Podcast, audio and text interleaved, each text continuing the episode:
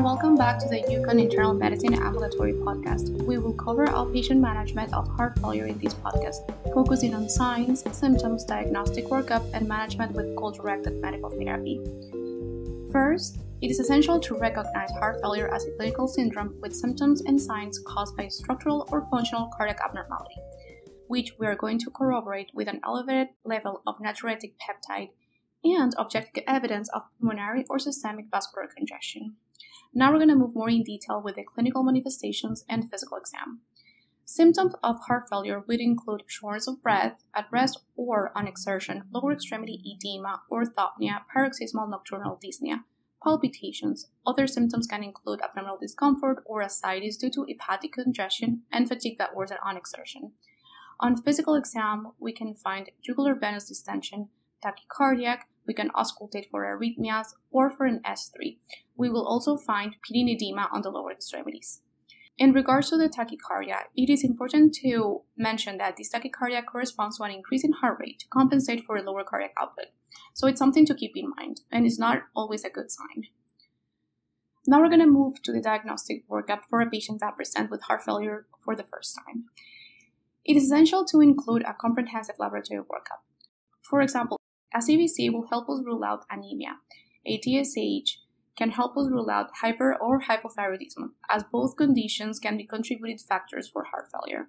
A comprehensive metabolic panel will help us evaluate liver enzymes as hepatic congestion or deposit diseases like hemochromatosis can affect the liver enzymes. It is also crucial to monitor the kidney function and rule out any type of kidney disease, AKI, CKD, or establish a baseline so we can start adding medications. Other laboratory workup should include a hemoglobin A1C and a lipid panel, as metabolic syndrome contributes to heart failure. Last but not least, our favorite, the BNP or brain natriuretic peptide. For this enzyme, we have to remember the cutoff of 100. Less than 100 is associated with a negative likelihood ratio of 0.11 for heart failure. But remember, this can be falsely elevated in conditions like older age, arrhythmia, and renal disease. But it can still be useful. For example, if we can trend it, if we have a prior BNP, we can definitely trend it and see which direction are going and put it in a clinical context. On the other hand, obesity and pericardial constriction can cause falsely decreased levels. An EKG is very important in the workup.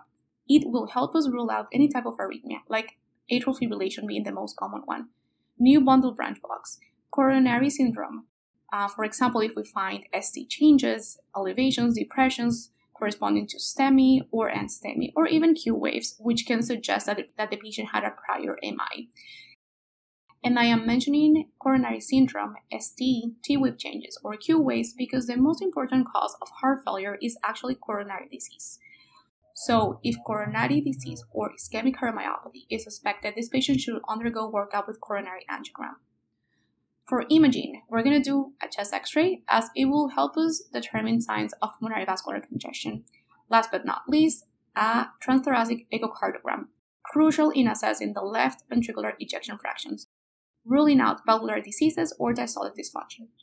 If all of the above workup is unrevealing, the doctors can consider additional tests. For example, a cardiac MRI to assess infiltrative diseases or genetic testing to rule out hereditary cardiomyopathies. Now, let's move on to my favorite topic, the classification of heart failure. I am briefly going to mention the three most important classifications that you need to know. The first one is by stages stage A, stage B, stage C, and stage D. The stage A corresponds to the patients who are at risk of heart failure but they don't have any signs, they don't have any symptoms, nor elevated cardiac biomarkers, or any type of structural heart disease. These are the classic patients that we see in our clinic with diabetes, obesity, or hypertension. Stage B are the pre heart failure patients who have known structural heart disease, abnormal cardiac function, or elevated cardiac biomarkers, for example, elevated BNP or troponins. Stage C corresponds to the patients with symptomatic heart failure.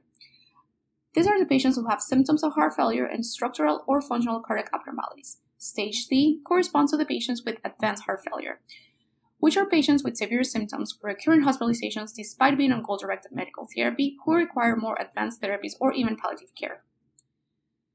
Heart failure can also be classified by the degree of left ventricular ejection fraction as follows. Heart failure with reduced ejection fractions are the symptomatic patients with left ventricular ejection fraction equal or less than 40%. Then we have patients with heart failure with mildly reduced ejection fractions are symptomatic patients with a left ventricular EF that goes from 41 to 49%.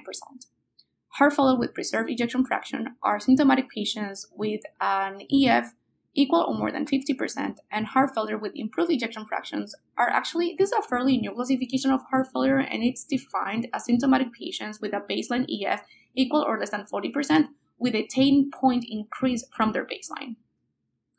Now we're going to classify by the severity of the symptoms. This classification is based on the New York Heart Association definition. Class 1 patients with heart failure with no limitation in physical activity. Class 2 are patients who have mild symptoms during normal or daily activities.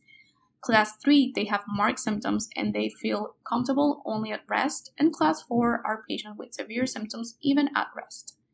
Lastly, we're going to discuss the management of heart failure. The goals of medical management of heart failure is to reduce morbidity by improving the quality of life, controlling the symptoms, reducing the hospitalization rate, and improving the mortality. The first medications we're going to talk about are the ACE and ARBs. Both classes of medications work to inhibit the renin angiotensin aldosterone system, they prevent fluid retention, and adverse cardiac remodeling. Next, we have the angiotensin receptor neprilysin inhibitors, ARNI, also known as sacubitril valsartan. These medications inhibit the angiotensin 2 and neprilysin, enhancing circulating vasoactive peptides. It is recommended in heart failure with reduced ejection fraction.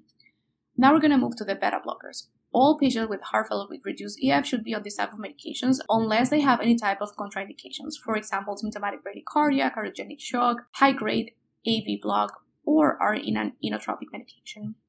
We also have the mineralocorticoid receptor antagonists like spironolactone and eplerenone, which also help with heart remodeling and should be added to patients with an EF less than 35% and New York Heart Association classification class 2 to 4. Then we have the hydralazine isosorbide dinitrate, which causes vasodilation and reduces all cause mortality and hospitalizations. These medications can be used in patients with persistent symptomatic heart failure with EF less than 35%, despite a treatment regimen that contains all the medications that I just mentioned to you. Last, we have the new kids on the block, the SGLT2 inhibitors. This medications class has been associated with reduced mortality and hospitalizations regardless of the presence of diabetes, so something very important to keep in mind.